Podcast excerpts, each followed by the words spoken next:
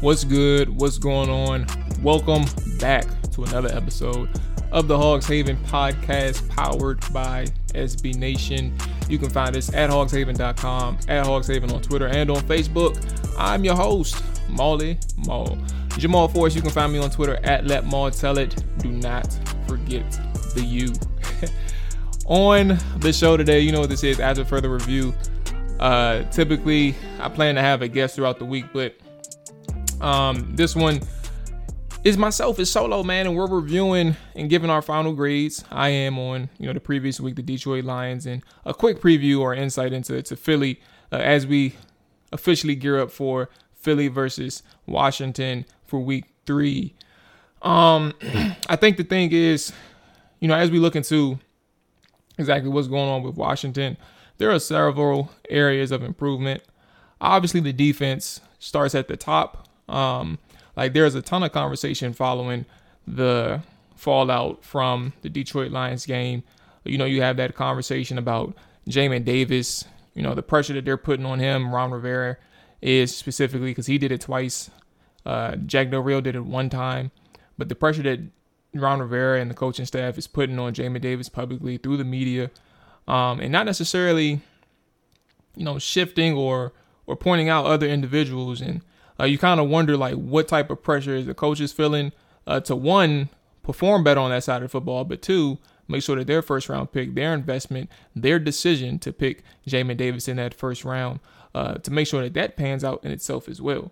So for me, defensively, you know, as we, you know, before we get into everything specifically defensively, you know, those issues uh, are beginning to rear its head, and you you wonder exactly what the true issues are like beyond the surface level. Like we know that Jamin Davis isn't playing good. We know that the defense isn't playing good. But what is the root cause of these guys? And obviously, the first thing outside of that is the coordinator. But if you look at the coordinator side, um, that's not even getting down to the root cause. The root cause goes beyond the coordinator. It goes beyond the players themselves who are playing poor, right? It goes to the decision making. It goes to the talent scouting. It goes beyond the coaches. It goes to the players that they select. The reason uh, the reason why they select them, and then also the decisions that they don't make. The actual decision to not pursue free agents on the defensive side of the football, to not bolster up anything on the first, second, or third level in terms of uh, veteran talent, right? You're bringing in these younger guys um, that you want to mold and develop, but you're not bringing in guys who are proven who can make an impact, who you know can make an impact. So for Washington, it's a multi-layered issue. Dakota, I'm gonna need you to relax. that is my dog in the background. Um, but it's a multi-layered issue that goes beyond players and coaches. Obviously, the players are playing poorly, right? But who selected them? Who chose not to select some in free agency, and then how are the players that you do have, how are they being coached, and how are they executing? That is a ton of things, right? And you have to you have to peel back the layers, and it starts from uh, some things that's out of our control at this point. So, if you're asking, you know, what can the defense do?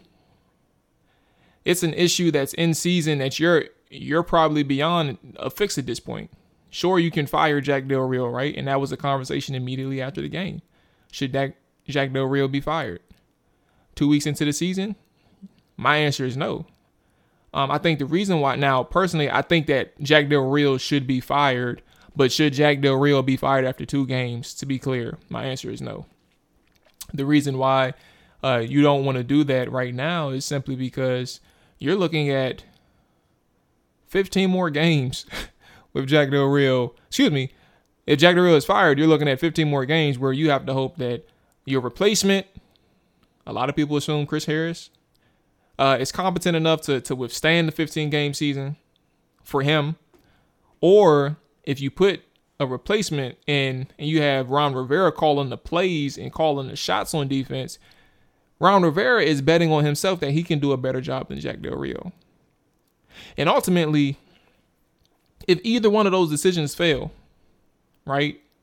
and you think that it's time for a new voice and that new voice isn't effective, or if you're going to take over, you're going to put a, a, new coordinator in that place, but you're going to call the plays on defense and things like that, and, and you're not effective, it's a reflection on the decision that you made, you being the head coach.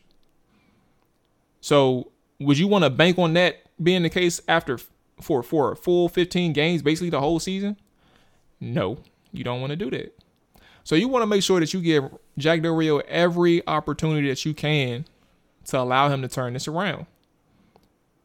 The question from outside of everybody or outside of the coaching staff, the question is, do you have faith in Jack Del Rio to do it? I mean, my answer is no. I don't that's not going to change and I'm sure most of you all's answer is no as well. Like the decision that Jack Del Rio uh has in terms of like either I get it done or I'm gone, like it's probably more one sided than he would like to believe. um, and for Ron Rivera, the same thing. I'm going to stick around. I'm going to keep him around, which is probably the smart chess move because you don't like you're out of you're out of scapegoats if you fire Jack Del Rio this early. So to keep him around is a smart chess move. Give him every opportunity to to fix this around. And I think the question is at that point again we answered if we had faith or not.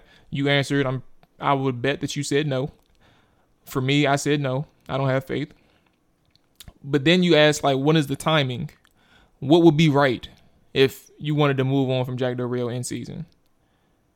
A lot of people assume that if you got rid of Jack Del Rio, or if you held on to Jack Del Rio too long in a year, that the losses would pile up.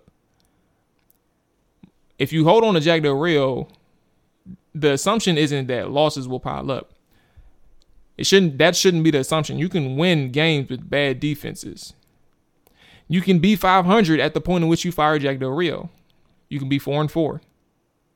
You can be 3 and 4. You can be 5 and 4. You can be 4 and 3. You can also be, you know, 1 and 5. Fingers crossed that doesn't happen. Or 1 and 6.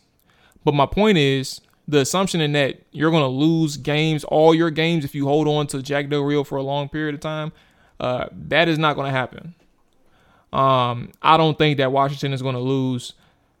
What they just lost their first game. I don't think Washington is going to lose five in a row or six in a row. And I'm giving him an eight week window to fix things because this is the same defense over the past two years, 2020 and 2021, that struggled in the same areas in which they're struggling. I know statistically you'll look at that 2020 defense and say, hey, they were really good. Y'all are tripping. But guess what? When you play backups and quarterbacks and offensive lines, you're going to look good, especially if you have a good defensive line or or a talented defensive line. All those draft picks, you're going to look good. You need to dominate those those games. You need to dominate those offenses. But when you play a team that's just as talented, if not better, and having a Hall of Fame quarterback uh, that you're playing up against, and even in, in instances, Russell Wilson that year, uh, and that Seahawk offense and some other offenses like the, the, at that point Sean McVay and Jared Jared Goff. When you have those opportunities against better offenses, you got to understand what happens at that point.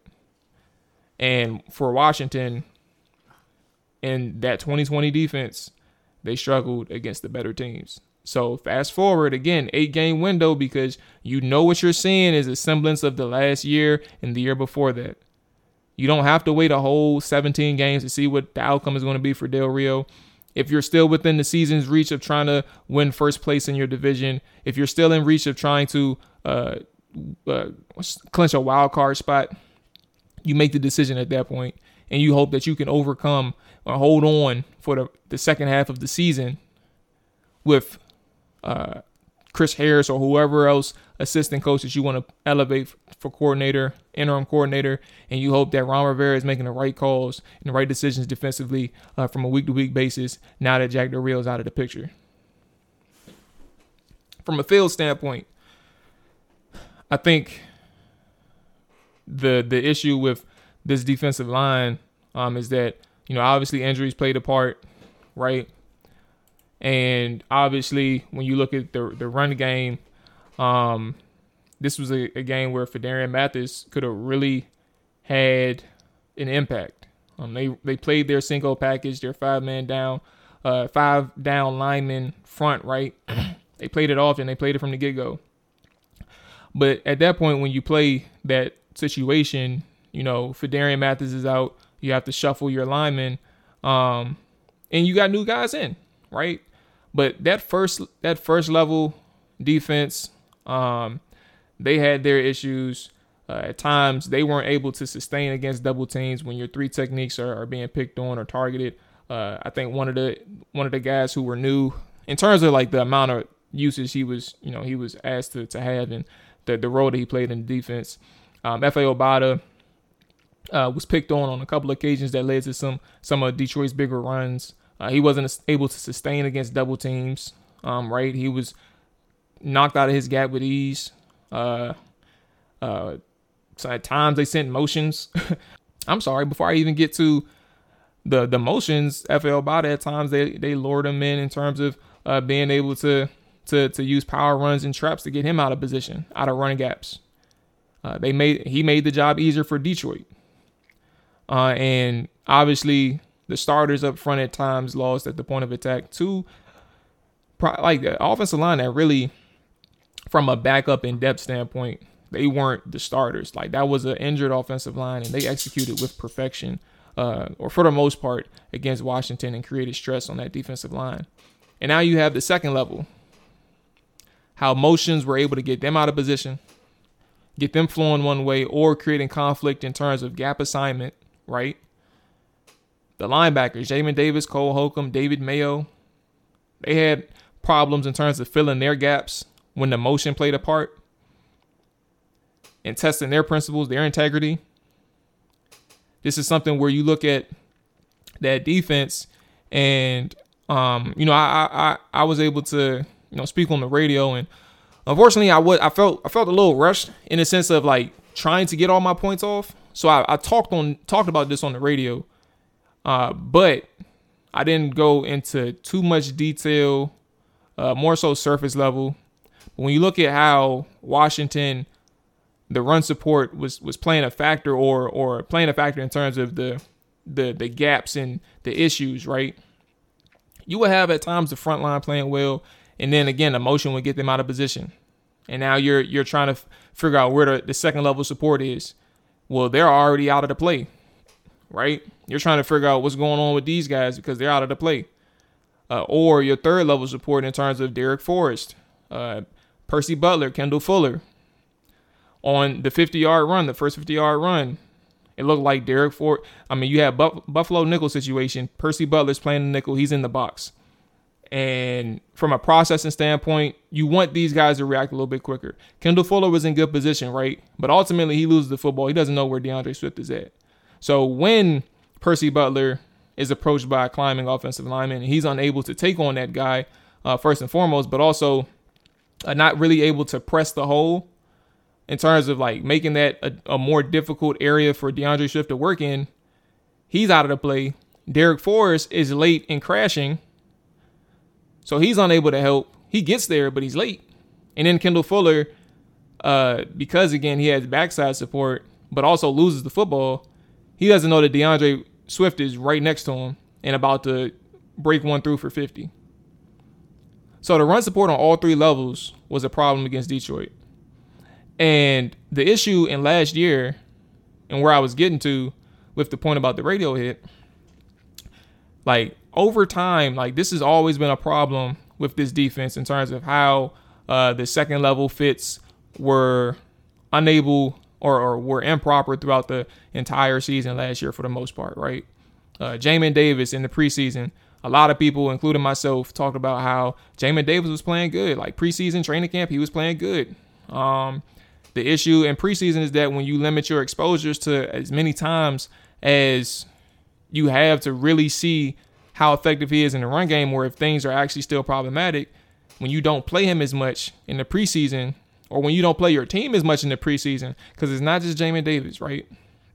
But when you play, when you don't play your team as much in the preseason, you don't know how true those issues are. And sure, they're not scheming against uh, Jamin Davis in the defense in preseason to an extent in which they're they're truly going to be tested on their gap discipline. Some of these plays are basic, but if you're, for example, if we throw out 10 snaps, if you had 10 preseason snaps, and now all of a sudden your 10 preseason snaps, you look really good, and and then in the the regular season, you're seeing 50 snaps, right?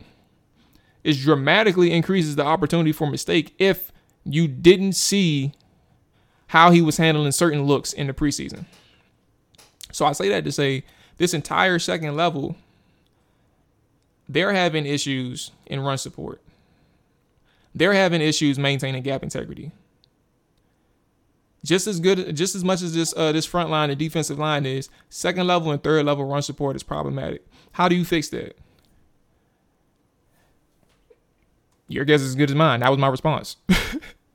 but no, seriously, how do you fix that? Um, it's it's hard to say that uh, this problem can be fixed truly with just a coaching. Uh, I mean, obviously, coaching is important. I don't want to, you know, bypass that, but it's hard to say that coaching would truly just fix the problem. And that's why I started this show off with the root cause, right? Like what you what your card is, what your cards are when week one hits, when September 11th hits, and then when that 1 p.m. kickoff hits, the cards that you have is what you're dealt with, and you got to live with the decision that you made in the off season. Sure, you can bring in talent, right? It's never over in terms of trying to fix things up and recognizing that you need help. Like think about the the guys that Washington brought in to help amongst the defensive line. They brought in two younger guys who are in their first year of playing football in terms of the NFL. One of them were cut, and then the next guy you have he played a couple snaps against uh, the Detroit Lions, and I want to say his name was. Let's find out. I don't know. I don't remember his name. uh, but but you get my point. You get my point. Right now, I don't have his name, um, but I'm sure. Obviously, as you're listening, you'll know exactly who I'm talking about. The nose tackle, the slash, the one tech guy. You know exactly who I'm talking about. But my point is, these younger guys you're bringing in, um, they don't have any NFL experience. So it's a layered problem. And how do you fix that? Uh, you can't, like, coaching can only take you so far. It's the talent that's problematic, it's the execution that's problematic. It's the reminder uh, or gap discipline that, that is really creating problems with this defense. And as many times as they can stress that you all got to play better, it's on the defensive line and also the second and third level to play better and, and fill in uh, for run support uh, on a better level. The amount of times in which uh, Washington can see themselves get out of position or get out leveraged, right? That is something that is hard to really account for, and and it's two weeks in, and you hope that things can turn around and uh, play. They can play better, but ultimately, when you talk about solutions, uh, it's going to be a little difficult. Uh, with with Percy Butler being in the Buffalo nickel role, where Cam Curl would traditionally be, uh, you hope that Cam Curl's return, who is finally cleared to practice and play, you know, Cam Curl can probably play better better in the box than Percy Butler. I, and it's not probably for me to be more honest. It's actually the fact that he can do it.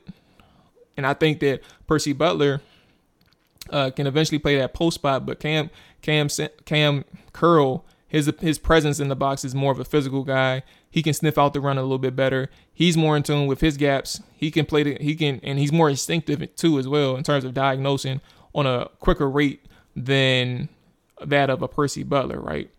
So ultimately, those are some of the issues and gap integrity. Coverage wise, the breakdowns that they had, it's hard. Again, it's when you have about five miscommunication issues, right? Five in a game in which a quarterback throws for uh, what, four, 34 times? Five breakdowns is uh, problematic. I mean, excuse me, it's not that it's not that high of a number, excuse me. But those five, if you if you get three of those in which Jared Goff finds, and three of those go for big gains, explosive plays, that's problematic. And coverage breakdowns happen sometimes, and, and then sometimes players get beat. And it's on the offense to take advantage of that. And Detroit tested them early, was able to run the bunches thing, the, the concept that everybody's talking about, how they were able to get open on bunches and how miscommunication efforts for Washington on defensive side of football, they weren't able to pick up uh, the assignments in bunches. They were able to take advantage of that. And when you have like five or six coverage breakdowns in one game from from miscommunication, not from actual skill standpoint, but from miscommunication, that is a large number. And that is something where you don't really see much from good defenses. You don't see coverage breakdowns to that degree. Five is a lot when you talk about miscommunication. And for Washington, when you're trying to figure out how do you fix that, uh, they need to fix it quick. Uh, and and that's that's me speaking the obvious, right? They need to fix it quick.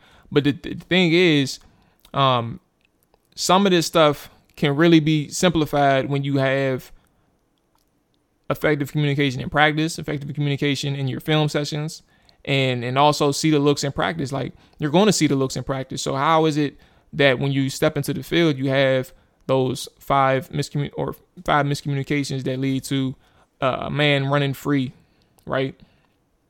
That's that's the problematic side. So in totality, the number isn't a lot, but in reality, five can be uh, huge for a game, a huge swing for a game, and you hope that your quarterback, the quarterback that you're up against, does not find them, does not see it, or you hope that your pressure gets home, because that's what happened in Jacksonville. Pressure got home a lot, and it mitigated the breakdowns, whether it's from communication or whether it's from actual understanding your assignment or or understanding how to play a certain technique. So grades after the defense, uh, Del Rio, uh, D, defensive line, C minus, linebackers, D, defensive backs. Um, from a collective, there was some some people who played well. Um, but from a collective, defensive backs, uh, C minus. Like poor, poor game from the defense, man. Um, and effort was the bigger, the biggest thing with these guys is how do you really overcome some of these these issues? And uh, that third and fifteen was probably the one where you're like, you want to see better effort. You want to see uh, obviously Darrick Forrest in a better position to make a play. Um, and then uh, pursuit angles, Bobby McCain I, I don't think like you know when D'Andre Swift cut back inside, I don't think that was really on Deon, uh, uh, Bobby McCain because he can't anticipate that there's nobody to his right. He just knows that he's crashing down on D'Andre, and D'Andre sees that there's nobody to his left. So that would be uh, Bobby McCain's right. Uh, he doesn't. He sees that there's nobody there, and he makes a play. And there you go. Now he's off to the races. Offensively, um, this one is a mixed bag. So I think that Scott Turner allowed Detroit to dictate the game in the first half. Uh, that is the problematic side with Scott Turner. Um, to allow your your team to go down 22 nothing. Obviously, for Washington, um, the biggest thing and the biggest takeaway from how they played against Detroit is that second half comeback attempt. Like they cut it within one possession score a couple of times. Uh, but when you allow yourself to go down 22 nothing, there are a variety of mistakes that you made on that side of the ball in the first half, right? So I think that Scott Turner allowed the Detroit Lions to dictate the game, Aaron Glenn to dictate the game in the first half. Uh, I think that what really hurt Scott Turner, obviously the pass rush was getting home, right? Pressure was getting in Carson Wentz's face, but it was a multi-layered thing. And I'll start with the play and then expand out to uh, to, to um, Scott Turner. But from the first half, man, I think the thing is the takeaways is that the receivers are legitimate. Like they won throughout the game, first half and second half. My concern watching the game during the game copy is that you know some of these guys may have not been getting open because why is Carson Wentz looking downfield and he's not able to get the ball out of his hands? That's my question. Or is he just not seeing it? That was my question. So this these receivers are winning in critical situations. Jahan Dotson, Curtis Samuel, Terry McLaurin, they're creating stress on these these secondaries. Uh, Jacksonville and Detroit. They're creating problems against against these secondaries. There's not many people who can really play man coverage against these sec- these these receivers and really hold up against all three. You have to find your mismatch if you're Carson Wentz. You have to find your mismatch if you're Scott Turner getting these guys in position, right? First half, the first drive of the first game, Washington faced a, cover one pressure look uh, with Terry right on a crosser from the slot position, and he had Curtis aligned by Terry on his on his outside, running a, a like a mid post or a slant route, a deep slant route. And Curtis wins, beats his defender. However, Terry gets jammed up. So it was a great defensive play, right? And and they were able to counter and, and use the fact that they're because they're pressuring they're sending cover one blitz. I think they ultimately send four and they drop two defensive ends, but they send second level pressure to really create a one on one situation with the running back. So basically, it leaves J.D. McKissic one on one in the A gap, which is right beside the center, uh, in pass protection.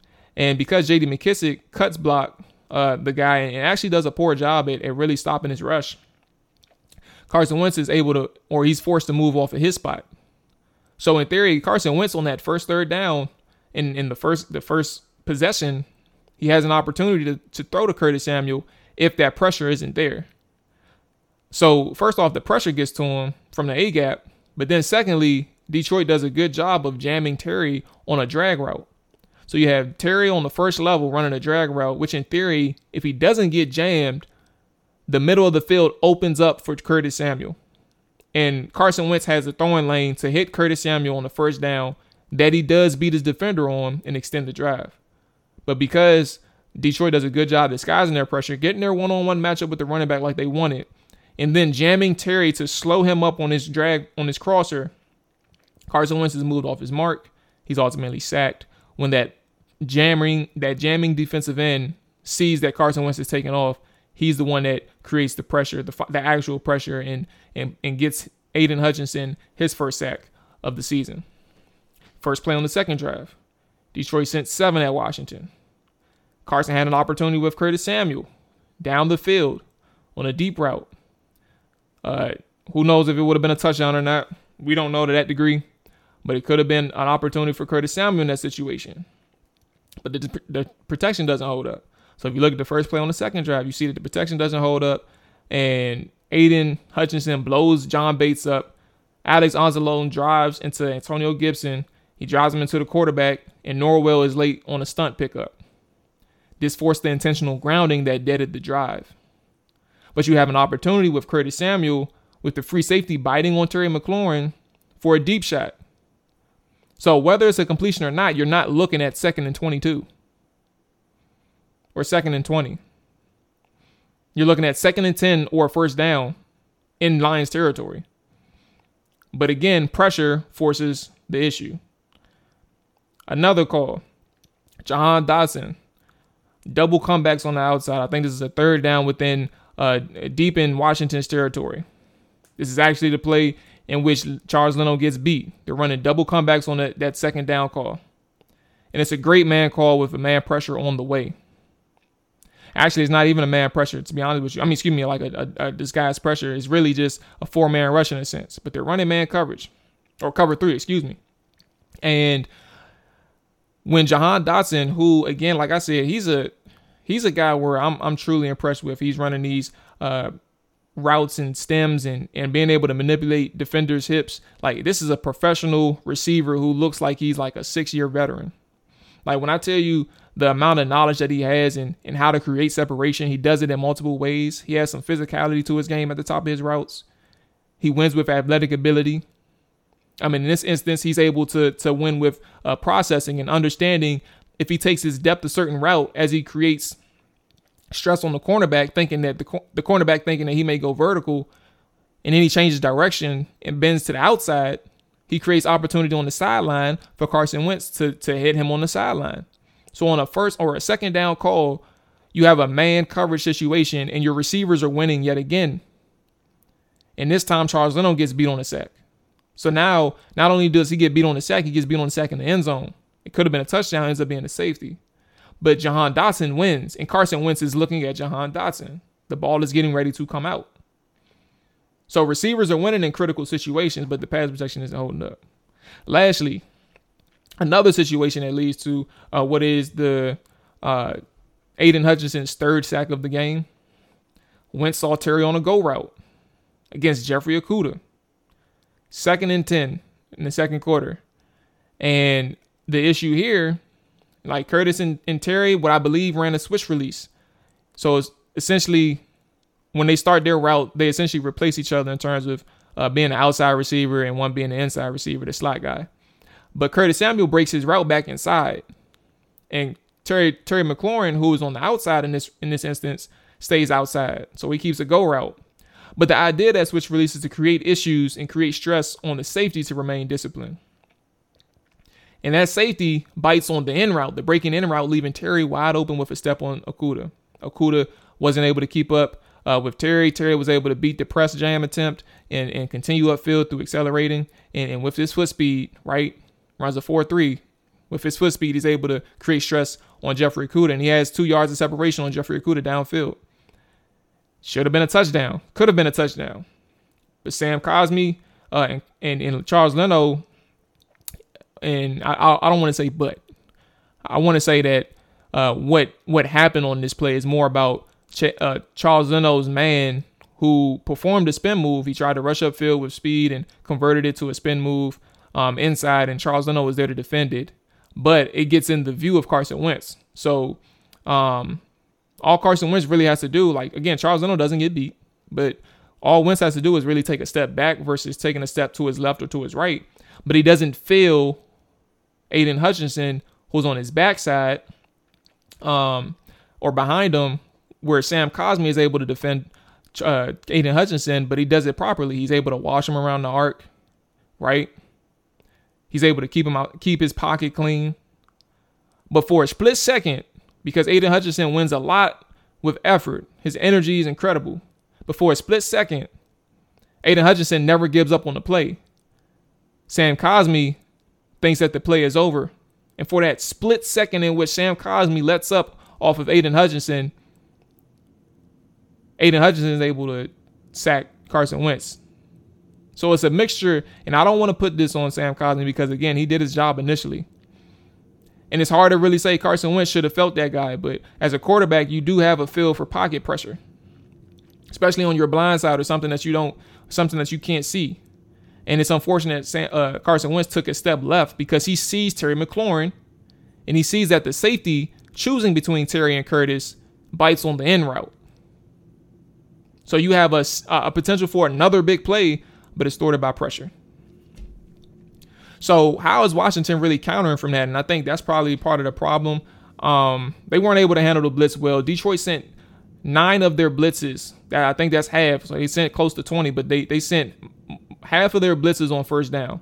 And for Washington and Scott Turner in a situation where you're saying you know exactly what they're going to do, how do you allow them to dictate what's happening? Like it seems as if Scott Turner said, "Okay, I, I know what you're going to do. I'm prepared for it. Um, I'm ready for these blitzes. Send them. We'll max protect and we'll uh, keep keep our, our best guys on on routes and intermediate routes and things like that, inter, deep to intermediate routes. And and we're going to bet that we beat you. Well, the receivers beat them, but Carson Wentz didn't have that much time up front. So how do you counter? Like in the second half, Washington did a really good job spreading the the Lions out. They ran empty formations. They were also able to eventually get cleaner pockets. They were able to, to maneuver the pocket for Carson Wentz and move him outside and create opportunities for him with clean, clean throwing lanes. Um, so there was plenty of opportunity in the second half that they should have been doing in the first half. Detroit's running cover zero blitzes, cover one blitzes, but what is Washington doing in the second half that they could have done in the first half? You're keeping Terry McLaurin in the slot, right?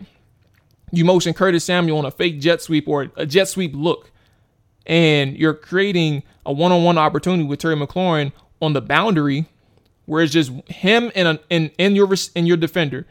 Who are you going to bet on if you're if you're an offensive coordinator and you have Terry McLaurin on your team? You're going to bet on Terry McLaurin beating that man, and Terry McLaurin wins in a in a critical third down situation, one on one man coverage on a whip route, a two yard whip route, and he takes it from two yards to 18.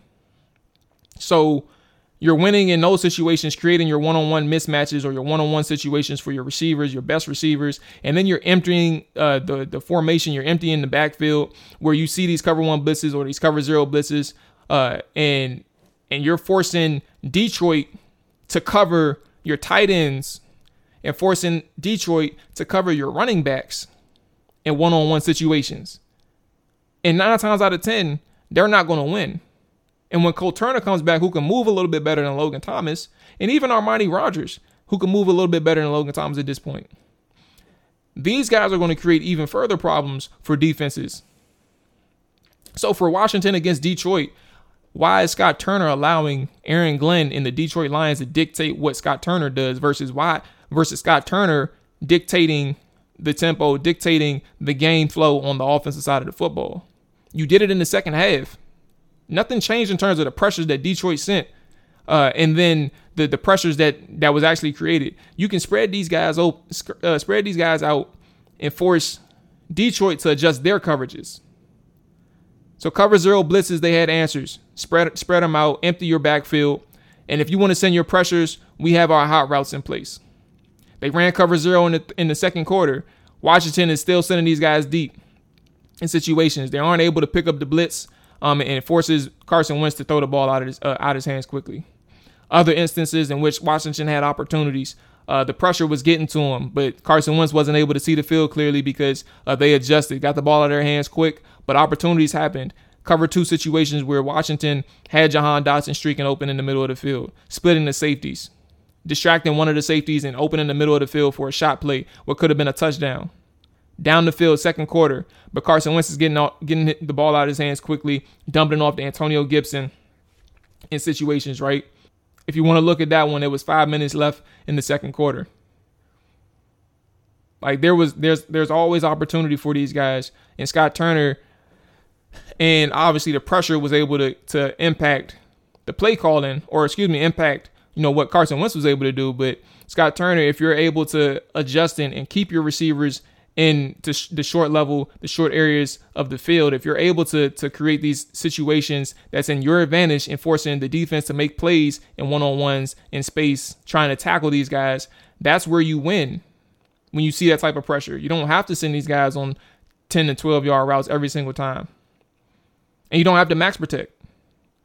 So they changed that in the second half. They controlled the pace. They controlled a lot of things, and uh, it's unfortunate. And that's kind of the part where we started, if you remember, going down 22 nothing is problematic. You can't allow Scott Turner, uh, or Scott Turner can allow himself to get dictated, or to to allow the, the defense to dictate what he wants to do, and be more aggressive. What they saw in the second half was the effort. I'm I'm a, I'm gonna call my plays and I'm gonna force you to make adjustments. That was the effort mode that Scott Turner was in. So how do you get around that, right? Like how do you get around that that gap and that lapse where you you get down 22 to nothing. I I think that's that's kind of ultimately where I'm getting at. Like when you when you talk about how good Scott Turner is, right? Like you see you see what he wants to do. He has the weapons to to to win on the outside, win on the perimeter. Um, but the play calling is is what slows him up. And and the flow is the flow is what slows him up. You don't have to go down 22 points in order to get, to get your offense going. You could be aggressive from the get go. You don't have to like that second second half and that that that window, that 16 point swing or whatever the number was against Jacksonville. Like that that's a low that you can't afford to have. You can't afford to keep going down and saying, "All right, I'm gonna open my offense up at this point." Let's see the offense open up from challenging defenders to cover these guys on all three levels of the field and not just vertically. I understand that Scott Turner likes to press intermediate and vertical levels, I mean, third levels of a defense. But how do you adjust in game? How do you understand, all right, well, if the pressure's here or if they're playing a lot of man coverage, try to check my guys in short areas. Try to check try to check them at that point. And let's see who wins. I'm be- I'm betting on Jahan Dotson. I'm betting on Curtis Samuel. I'm betting on Terry McLaurin. And these guys are going to win for me. So grades, Scott Turner, I'm gonna have to give him a C, C plus. Um, Carson Wentz, I'll have to give him a B, a solid B. Again, the missed opportunities that he had uh, because of the pressure was getting to him. I can't fully blame him for the pressures getting to him and affecting how quickly he gets the ball out. He still stopped seeing the field uh, and, and stopped worrying about you know the the actual play developing, right? And that's kind of where that issue is. Uh, so B, still a good game, right? Still a good overall game. It's still overall good grade. Carson Wentz, B. Antonio Gibson, uh, hard to evaluate. He didn't really have help up front. I'm, I'm gonna go ahead and give him uh, just a C, just for the just for the strength of he really didn't have help up front. Tight ends. Um, look, I'll give them, I'll give them a C plus. Right. I think one of the best plays that Washington had was in the second half where they ran a, another switch release. This time with with uh, uh, Logan Thomas and Curtis Samuel, and this is where Logan Thomas scores. So if you remember, like I said, the idea of that switch release is to create pressure uh, uh or stress on that safety that's on that uh, that's over top of those routes. And for Washington, they had success in the red zone where Curtis Samuel is having from the from the outside position, he's running uh, basically a breaking out route, but he starts his his release far inside, but then breaks back out. And then Logan Thomas, who's inside of Curtis Samuel, does an outside release and then breaks it back in. The safety crashes on Curtis Samuel, and then Carson Wentz delivers a, a, a, a, great pass. So I like how Scott Turner, again, when we talk about how he adjusted, was really good. The switch releases he came back to. Um, he adjusted against the empty and the with the empty and, and the short area routes for his receivers. Jahan Dotson had a really tough catch that was a byproduct of uh, Carson um, Carson Wentz and Scott Turner understanding that they got to win short uh, deep into their territory. And ultimately, I think they scored on. So there was a ton of things that worked well for Washington, right? But it all happened too late. So Scott Turner, C uh, or C plus, whatever the grade was, Wentz a solid B, Gibson a C. Uh, offensive line, or excuse me, tight ends. I give them a C, C plus. Offensive line, I got to give them a C minus. Um, they pass protect well in the the second half, and that's what really saved them. Uh, they they had their issues up front offensively, but their real issues came in the run game. Uh, they weren't technically sound. They weren't on the same page from a cohesion standpoint. Uh, they were struggling against uh, their interior. 54, I think, had a really good game. Uh, Aidan Hutchinson obviously had a good game, but they were struggling in uh, defending run stunts, which created free paths to the rushers. I mean, the running backs. The interior offensive line had issues with their zone run combo blocks. Like the chemistry seems a little bit off. Andrew Norwell, Trai Turner, they're struggling. Uh, and and or they have struggled, excuse me, on a good amount of occasions in terms of being able to create pushing and also climb to the second level and get linebackers, right? Uh, there's a ton of things going on with this offensive line right now where you're wondering exactly what is the fix. And offensive line, like I said, C minus. The the reason why it's not a D is because of how they improved in pass protection in the second half. Um, but if you're talking about that run game, uh, they need to figure out a fix between Norwell and Turner.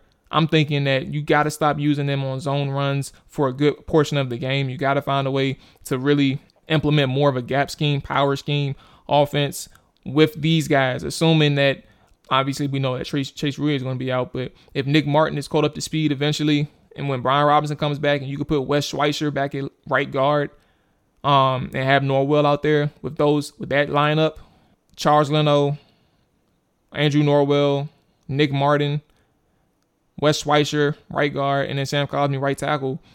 You can hope that maybe you can be more balanced in terms of what you run with your play calls, your zones, and your powers, right? But with these guys, the current guys that they have, I don't think Norwell and Leno, I mean Norwell and um, Trai Turner can really move well laterally, and that'll create stress on those guys. So for me, I think it really comes down to your your scheme with those guys, and maybe that can help cause some or, or improve the way that they they block up front. Um, combo blocks are blocks are an issue. Like how are you with chemistry, chemistry related? Like are you making these run fits work well or or doing a, a good enough job to really sustain these blocks and help your your teammates seal these blocks? Like, can you help? And and in combination situations, they aren't necessarily always on the same page. And then, like I said, that second level stuff, um, Trai Turner had a opportunity to really break Antonio Gibson off for a big game. And Trai Turner's out of position on the second level. He doesn't look comfortable, but he's also slow. And Malcolm Rodriguez, I believe that middle linebacker, number 44, is able to make a play uh, on Antonio Gibson because he's able to get underneath the the poor block attempt uh, by Trai Turner. So offensive line C minus, receivers huh A. They were the playmakers, and we explained already why those playmakers were very important to this offense and why they even won in situations in which pressure got home to Wentz. They were winning throughout the game. They had a fair share of opportunities throughout the game to win and have big plays, have big touchdowns. So the plays are there to be made. It's really about the adjustments and how Scott Turner can use them uh, in in situations which pressure's getting home, or how do you like dial up or scheme up a play call for one particular individual. Lastly, Philadelphia. Um, we'll do a more of a, a, three three keys come Sunday. I mean, excuse me, come Friday uh, for for the Philadelphia Eagles, but uh, this is again another opportunity for Washington and their receivers to create plays downfield. Um, I said last week one of the keys was about how they handle pressure, uh, Detroit's pressure, and how these guys are able to win their one on ones and things like that. Philadelphia, um, you're going to have opportunity in that secondary to create plays. Uh, and and I think for Washington, Scott Turner is going to have an opportunity to redeem himself. Uh, again, that surface level information. uh, we'll dive into it more when Friday comes around. But defensively, you have your hands full in a much larger way. Your thin defensive, your thin defensive line, but also the way you're fitting these gaps and being able to to stop the run has been a problem your first two games. You're facing one of the better rush offenses in the NFL over the last two seasons, especially with Jalen Hurts now.